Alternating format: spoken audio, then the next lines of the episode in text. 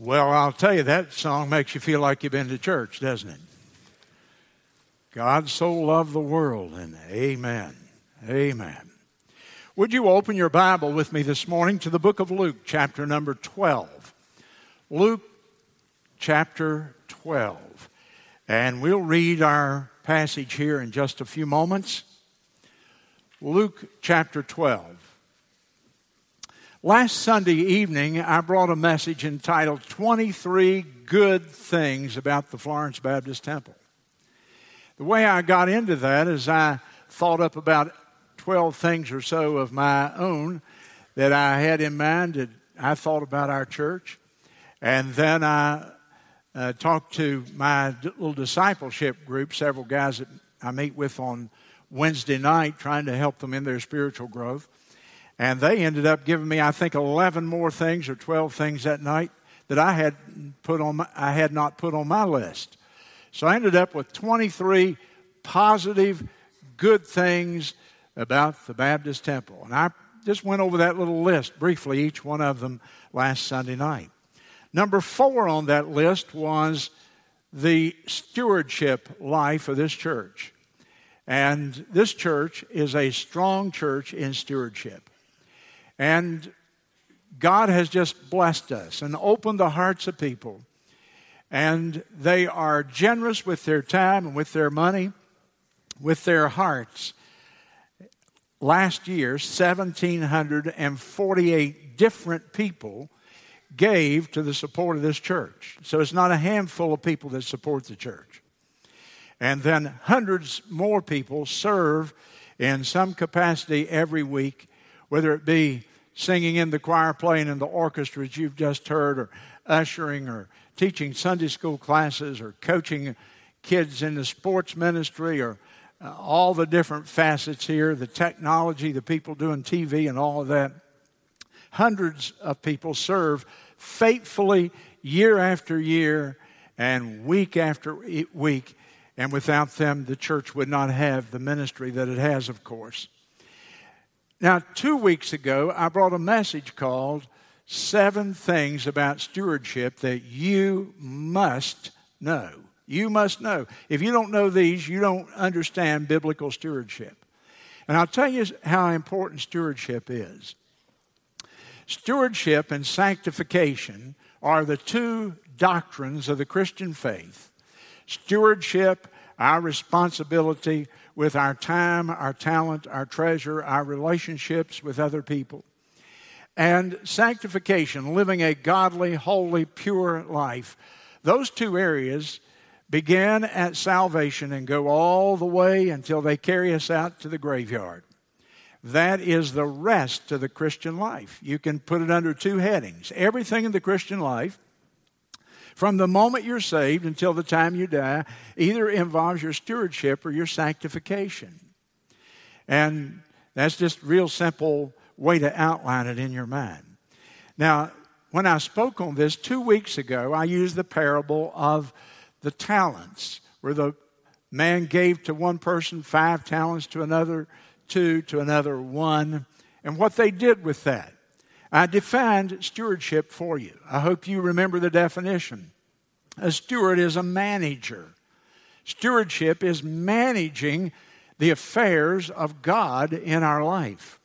Secondly, I talked about the foundation of stewardship. And the very foundational part of stewardship, if you understand this, you'll get it. God owns it all and God gives it all. God owns everything. He owns the clothes on my back, the car that I rode over here in. He owns my children and my grandchildren. He owns my time. He owns my money and my bank account. He owns my home that I live in. He owns my wife. God owns it all, and He's allowed these things to come into my life. He has given them to me, given in quotes, but they will always truly and fully belong to Him. I am to manage my family. I am to manage my time, my talent, my money, my relationships in life. The foundation of stewardship is one simple point God owns it all, and God has given it all. Number three, we focus on stewardship. What is the focus of stewardship? It involves our time, it involves our talents and gifts and abilities, it involves our money, and it involves the relationships that we have in life, whether good or bad. And then lastly, the accountability of stewardship. Because when we study the New Testament, we discover that we're all going to be accountable to the Lord for our time, our talent, our relationships, that there's going to be a day when we're all going to be called before the Master and we're going to give an account of our stewardship on that day. And so today, and I quit, I stopped the message after four points. I said seven things you know about, you must know about stewardship. But then I told you back then, I'm going to do four of them today, three of them in a couple of weeks. So now today I'm going to do the last three. And here's the outline for today. I want to speak about the revelation of stewardship. What does stewardship reveal about a person? Secondly, the motivation for stewardship. Why would I be motivated to give my time, my talents, my whole life to the Lord Jesus Christ? What in the world could motivate that? What possible motivation is that strong for me? And then, thirdly and lastly, I want to talk to you briefly about the one requirement for stewardship. What is the one thing that God absolutely requires for every human being in terms of our relationship with Him in stewardship? So today, the revelation of stewardship. And stewardship reveals to me much larger issues than just my time, my talent, my treasure. If you want to deal with it on a very superficial level, you can do so. But I'm going to tell you where you are in your stewardship life is absolutely the most revealing thing about your life your values what matters? What is your purpose in your existence? Stewardship reveals what I live my life for. What do you live your life for? Do you ever think about that? What is the reason to be? What's life's purpose? Stewardship reveals our values.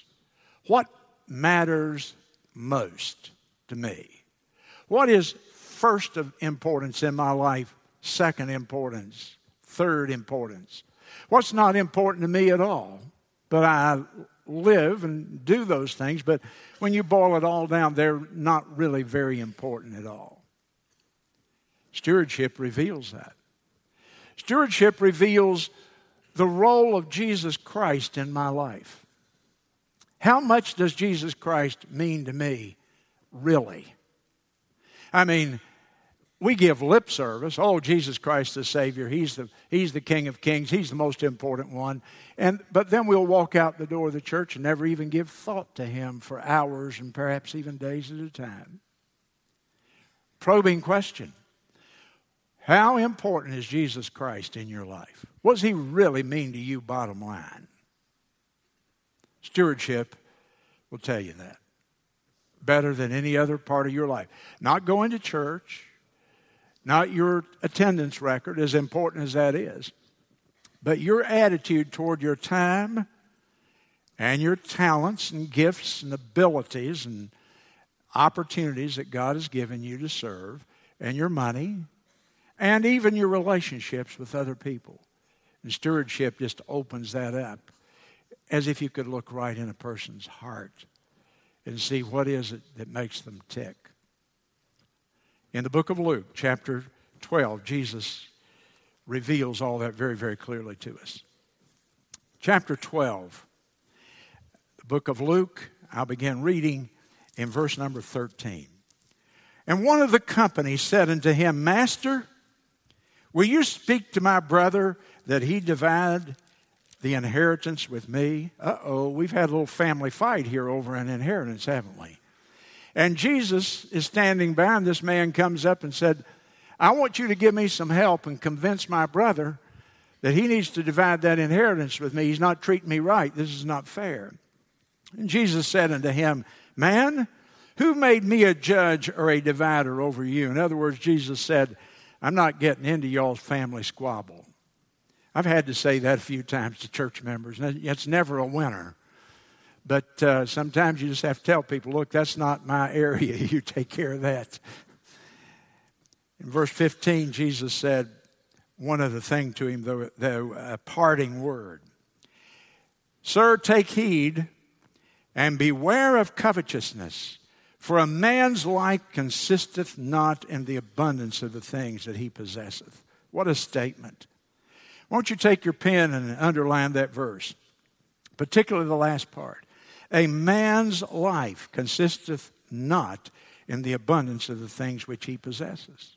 And then Jesus said, Let me tell you a story before you leave here, because I want to illustrate my point to you. And he spake a parable unto them, answer, saying, The ground of a certain rich man brought forth plentifully.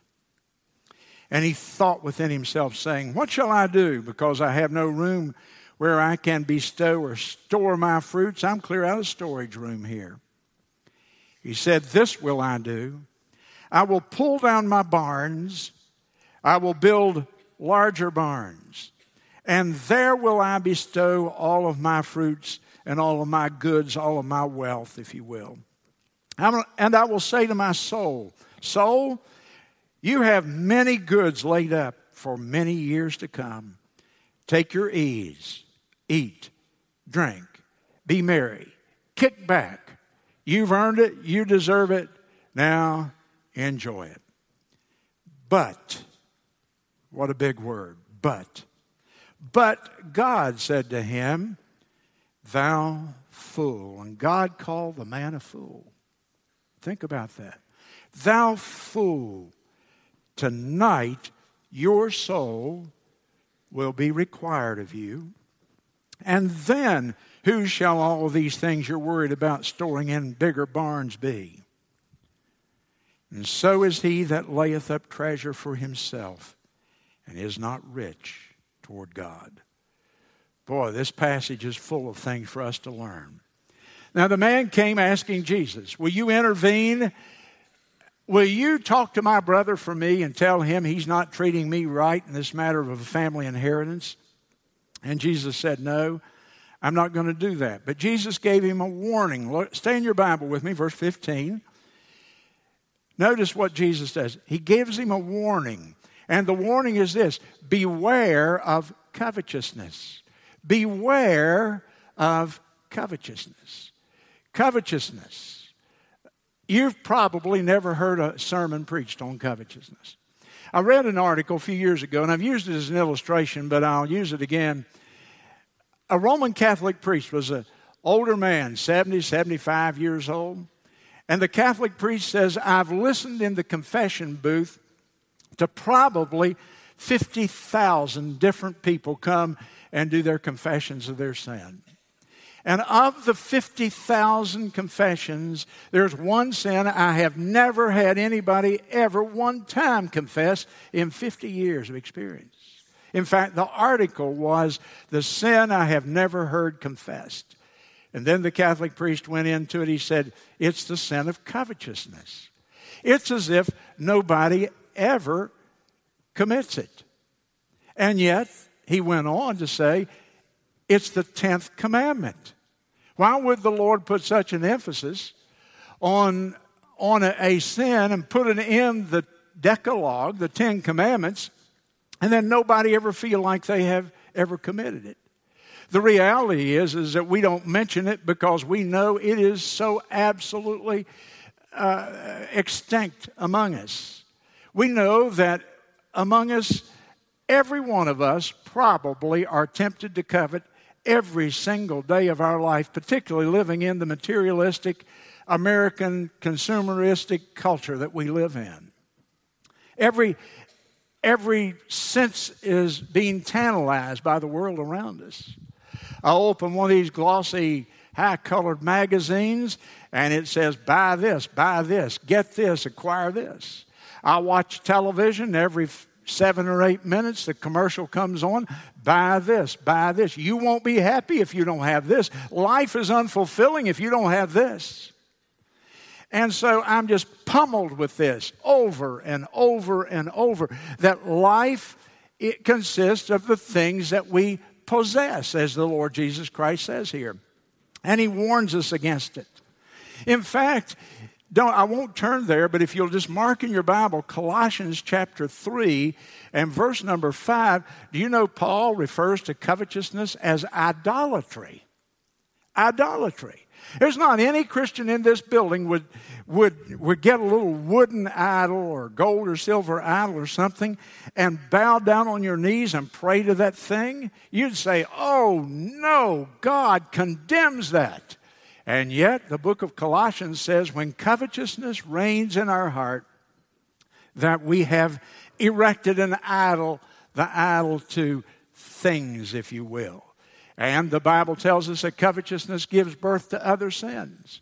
Why do people kill? Because they desire something so much they'll take a life for it.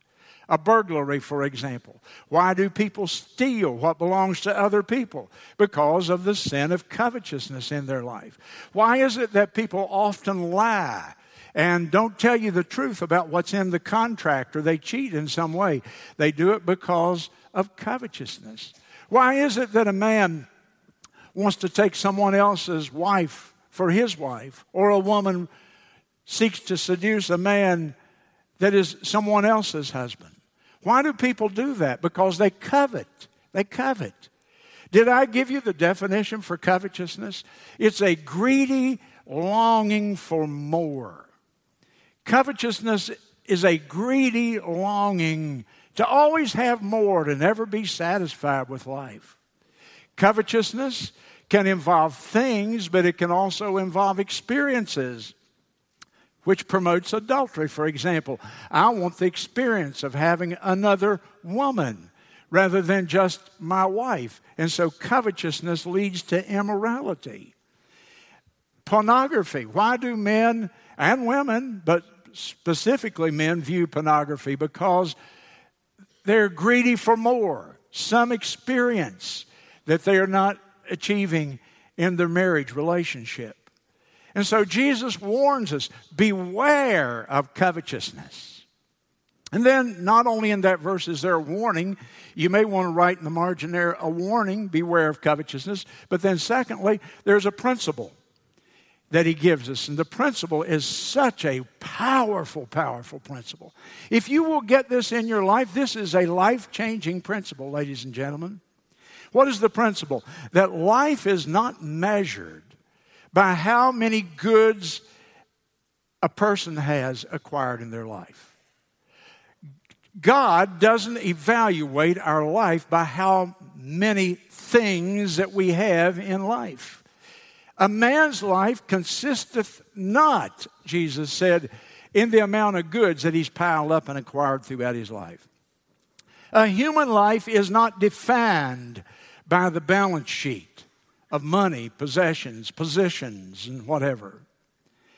And in that phrase, think about it. Jesus absolutely refutes and condemns the consumerism of our age, where we always have to buy more and more and more. You've just seen the best illustration I can possibly come up with with consumerism. In America, we call it what? Black Friday. And people go and sit out in lawn chairs so they can get a few dollars off of some new techno gizmo. People will have fights. You saw it on television. Every year, somebody gets assaulted, somebody gets in a fight because of covetousness. I want that. It's the last one. And two women in a shopping center in New Jersey pounding each other's face to a pulp because there's just one iPhone left there and they both want it. Consumerism.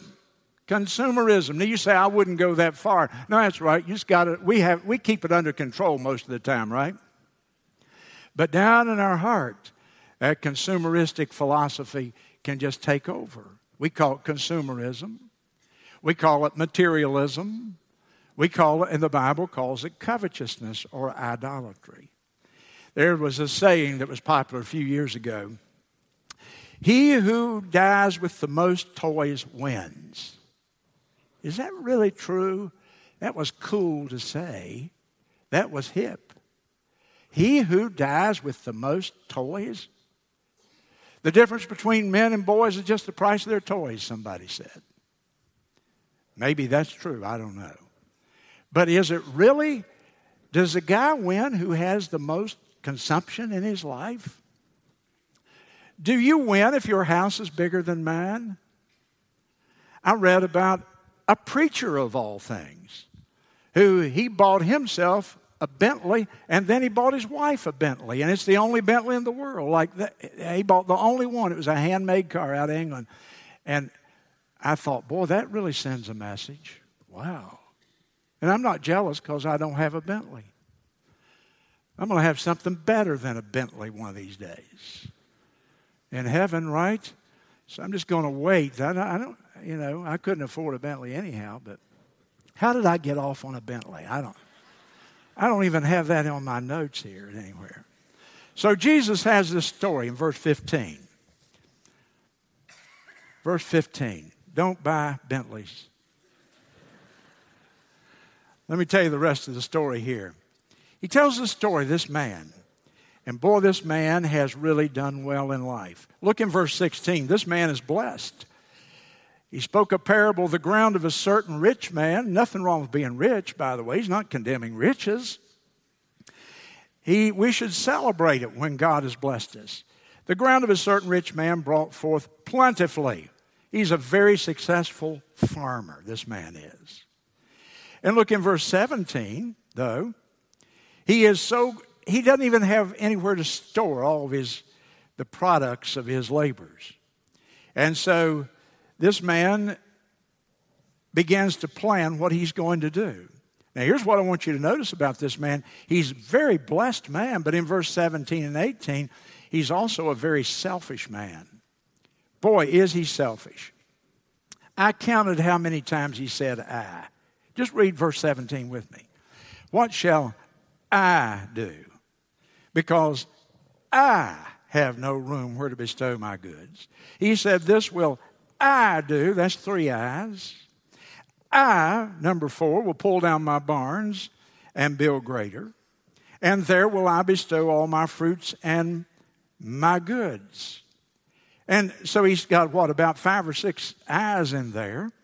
And then if you go back and read it again, look in verse 18 or in verse 17, he talks about my fruits, and he talks about my barns, and he talks about my fruits and my goods, and he, he then talks about my soul, and, or, and God then speaks to him about your soul shall be required of you. I counted it up. 11 different times in two little short verses, he uses an I or a my. He is totally self focused. This man is totally self occupied here. In verse 18, notice what he says This will I do. He doesn't include God in his plans. Do we make plans and never even think about what God would have us do? Do we, do we make plans and not pray? That's what this guy was doing. This will I do. God's not in his plans at all. Notice what else he does here. He doesn't even mention any other relationship that he has in life. What about his wife? What's his plan for her? What about his children or his grandchildren? What about his friends? No mention of anybody. It's all about him. Me, me, I, I, I, I, me. A selfish man. Look in verse 20. You'll see what his goals are, and his goals are not very noble in verse number, uh, pardon me, yes, verse 19. I will say to my soul, Soul, you have many goods laid up for you. And he said, Take thine ease. Okay, here's his goals ease, comfort, convenience, getting to do what I want to do, not be bothered by other people or their needs, eat and drink, and be merry, entertainment. Those are his four goals. There's nothing wrong with any of those. It's fine to have ease. It's fine to have comfort. It's fine to eat and to drink, and it's fine to be married. It's fine to be entertained. But when that's your only goal in life, which it seems to be his, because he didn't mention anything else, then maybe your value system is all out of whack.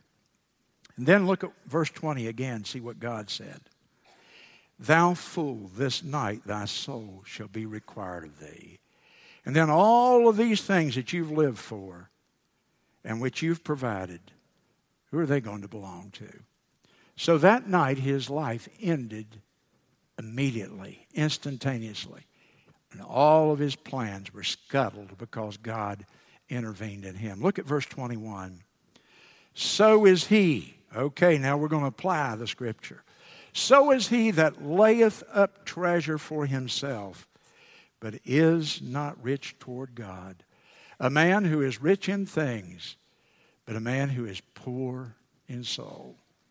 Remember that phrase rich in things and poor in soul. Rich in things, but spiritually impoverished. Because everything he lived for was gone, it was lost. Who shall these be? And so God gave this man time on the earth, years to live. God gave this man money, treasure. God gave this man lands and farms. God gave this man abilities. He was obviously a very good and, and, and competent farmer. And yet, he completely ignored the real purpose of life. Now, stop and look up here and think with me. Are you ignoring the real purpose for which, which God put you on this earth? I speak to your heart. I'm not shouting at you, I'm asking you a question. Eh, look at all the things in life for which you live. And tell me how many of them will endure one moment, five minutes past your death. And if you're not thinking about that, boy, isn't it time to start this morning? This man was what we would call the materialist. He was the ultimate materialist, actually. Material possessions, he didn't own things, things owned him, as somebody said. This man possessed all these things and he had all these pleasurable experiences, and he valued them as the highest values of life. But Jesus called that man a fool. He lived like this life is all, all that there is. The Miller beer people say you only go around once. No, I'm going to tell you, that's a lie. You go around twice. And when you close your eyes here, you're going to open them in eternity. And you're going to go around another time. This earth is just the first round, there'll be a second. And if you live your life for the first round and ignore the second, you're going to, lo- you're going to be a big time loser, my friend. Hear me. Tony Bennett is, uh, I guess he's still alive. I think he is. He's 80 some years old and still singing, I think. But Tony Bennett's one of our most, was a few years ago, one of our most popular singers in the, in the United States. And he had this song. And every time he sung the song, I would think, boy, that song is sending the wrong message. And the name of the song was The Good Life. The Good Life. And what he was singing about was really a testimonial to the, to the materialistic, consumeristic, this world type of lifestyle. And so I looked up the words on the internet the other day again. Oh, the good life, full of fun, and it seems to be the ideal. Oh, the good life, let you hide all the sadness you feel. Ah, now we get to the truth of the matter. That we live this consumeristic, materialistic lifestyle because there's a hollowness inside us. And we try to pack life full of fun, and it seems to be the ideal. But Tony Bennett sung, It lets you hide all the sadness you feel. And since the fall of man, I don't like these psychological terms sometimes, but I think people, I think there is what the psychologists would call an existential unhappiness, an existential unhappiness. That after you've lived your life and married and raised your kids and gone through life, still, if your life is not anchored in the Lord Jesus Christ, there's an emptiness. There's what old Augustine referred to as that God shaped vacuum in the soul. And you've tried and tried and tried to find meaning and purpose and, and, and something that brings all of life together and makes it meaningful. And yet, there's a certain sadness and emptiness. And only the Spirit of God and the Lord Jesus Christ can fill that longing and give us the joy that we all seek to pursue throughout life. You say, well, what is the answer? Well, it's right here in this passage.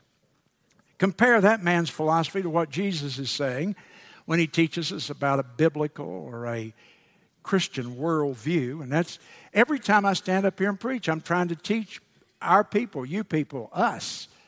I'm trying to learn myself in my studies how to think Christianly. How to think like a Christian and not let the media and the world come along and press me into its mold and get me to think like it thinks. Because as a man thinketh in his heart, so is he. And when the more I think like the world, the less peace and purpose and meaning I'm going to have in my life. And the more I have the mind of Christ, yeah, I'm going to be different from the world around me. But I'm going to have a joy and a peace and a sense of significance and meaning that I cannot find in anything this world can give me. In verse 15, Jesus said we're to have different values. We're not defined by our balance sheet, by our salary and stub, by our net profit for the year. That doesn't define me or you, but the world will tell you it does. He says we're to be defined for by different priorities. Verse 31. Going down, I didn't read it all. But he said, Rather, I want you to seek the kingdom of God. You put the Lord first in your life, and then all these other things, they'll fall into line. They'll be given to you as God plans for you to have them, as you can handle them. And then he said, you not only, We not only have different values, and we not only have different priorities, we put the Lord first, but thirdly, we have a different time frame because this man lived totally and solely for this world, for the present, for the now, for the temporal. And we who are God's children ought to live with a longer time frame, with eternity's values in view. Do we live with eternity's values in view, or do we buy into all this culture is talking to us about and telling us? Well, I won't have much time on the other two points, but that's the first one. And I wanted you to see that what you and I, the philosophy that we have in life about material things, that our stewardship reveals that. Number two, or it's actually number six on my points, isn't it? The motivation for stewardship is very simple. Will you turn with me quickly to the book, book of Second Corinthians chapter 5. 2 Corinthians chapter number 5. What is it that motivates them people to live with eternity's values in view? What is it that causes a man or a woman to look at their time, their money, their possessions, their relationship in the proper way? What is it that could possibly motivate that? Well, in 2 Corinthians chapter 5 verse number 14, note this wonderful phrase. Paul said, The love of Christ constraineth us. The love of Christ is the motivating factor. What does it mean to be constrained? It means to be pulled along, if you will. What is there in my heart that could keep me going and living life with the right perspective? to look at the possessions that I have, the money that I have, the talent that I have, the time that I have, to look at those things and to be pulled along toward a proper view. And he says, very simply, it's this it's the love of Christ. It's love for the Lord Jesus Christ and gratitude for Him that will keep you going, that will cause you to have the proper view of life. Back in 1992, we built this building. and I remember we had to raise about three and a half or four million dollars, which was a lot more money in those days than it is now. And it was overwhelming in a way. We'd raised all the money we could and saved for years, and we had gotten a mortgage, but we still needed to raise about three and a half, four million dollars. And we prayed and we talked and we had number a lot of different people. Some of you remember involved in that project. And we chose a theme for that project, a slogan, if you will. Put it on all the little documents and pieces of paper and cards and, and, and, and advertisements that we put out. And I thought of it this week. And here was the slogan that we used Whatever a man believes in fully, and loves devotedly, he will give to sacrificially. Whatever it is in life that a person believes in fully and loves devotedly, he or she will give to sacrificially. In other words, I don't get up during stewardship month here and put the pressure on and pull the hammer back as some people may have heard that I do. I preach to you the claims of the Scripture. I preach to you what the Bible says about our attitude toward possessions and time and talent. If you can read your Bible and listen to me teach this to you and have no time to serve God through your church here, boy, that's okay. You'll have to answer to Him for that. If, if you can prosper and live in this world and enjoy everything you want, never give the Lord his tithe, go for it, man. Go for it. But as a Christian, we say we believe the book. And if we believe the book, then it's a settled fact. We love him because he first loved us. We sing, Thank you, Lord, for saving my soul. Thank you, Lord, for making me whole.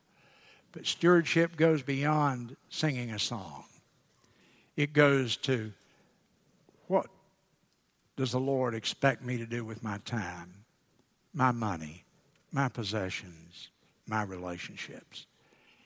And it determines, it reveals really the deepest motivations of my heart. Lastly, turn to 1 Corinthians 4. Just go backwards in your Bible a few pages. And one very quick and final note here the one requirement of stewardship. The one requirement, the one thing the Bible says above all others that is required in stewards. 1 Corinthians chapter 4 and verse number 2. Moreover, it is required in stewards. Now, if you're a Christian, you're a steward. Good or bad, you're a steward.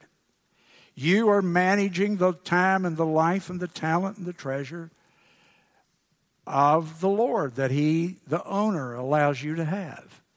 And what is God's requirement? That a man be found faithful. Faithful. The one requirement for the steward is faithfulness. Am I reliable? Can the Lord count on me? Am I dependable? Am I trustworthy?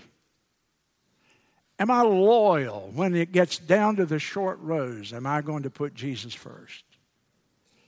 Do I have integrity where my testimony as a Christian and my actions as a Christian come together and are consistent?